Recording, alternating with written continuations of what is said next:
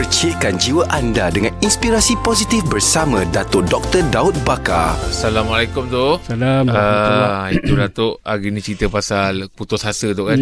Saya rasa memang semua orang pernah putus asa tu. Termasuklah saya tu. Saya pun pernah putus asa tu. Tapi sebenarnya tu, bila di saat kita sedang putus asa, di mana tempat yang sepatutnya kita jadikan referen atau nasihat orang yang paling tepat lah untuk kita nak terima nasihat? Kawan ke, mak ayah ke, ataupun saudara mara ke? Siapa orang yang paling tepat? Kadang-kadang ada nasihat yang lagi memudaratkan kita. Saya semasa kanak-kanak dulu ditimpa penyakit yang agak luar biasa. Kaki saya hampir reput. Sebab saya orang sawah padi, mungkin terkena racun-racun di sawah sebagainya. Kaki saya hampir hancur, tidak boleh berjalan selama 2-3 bulan dan saya hampir putus asa. Tapi membina balik kekuatan saya, mak saya mengatakan, hang kena berdiri balik, kena ambil ubat, kena belajar, kena teruskan pengajian walaupun secara ambil nota daripada luar kelas untuk maju ke hadapan. Jadi kita kena melihat orang yang menjadi idola kita. Pergi kepada mereka, minta panduan, minta nasihat, memberikan kata-kata semangat. Bagi saya, kitalah orang yang paling dekat dengan diri kita.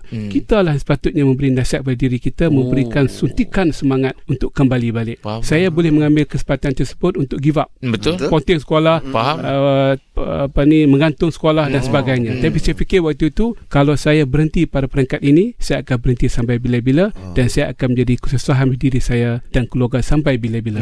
Sayalah merupakan penyuntik semangat saya.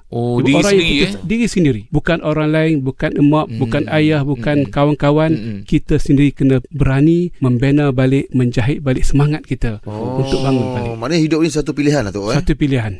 Jadi kita kena pandai menggunakan momen tersebut untuk tipping point, untuk kita beralih sepenuhnya daripada putus asa kepada semangat baru yang mungkin kita tidak ada sebelum ini. Maknanya kita boleh mendengar pandangan orang-orang ni, tapi kita yang kena tentukan diri kita sendiri. Kita yang berani mengambil pendirian untuk betulkan diri sendiri, kerana itulah yang akan membawa kita ke hadapan. Bukan orang lain. Orang lain boleh membantu sedikit sebanyak, tetapi kita sebagai mempunyai diri yang ada putus asa, putus harapan, putus keyakinan, kita kena mulakan balik semangat, membina balik keyakinan diri, melihat positifnya kita ini sebagai manusia yang boleh bangun semula. Okey, baik tu. Terima kasih banyak tu. Sama-sama.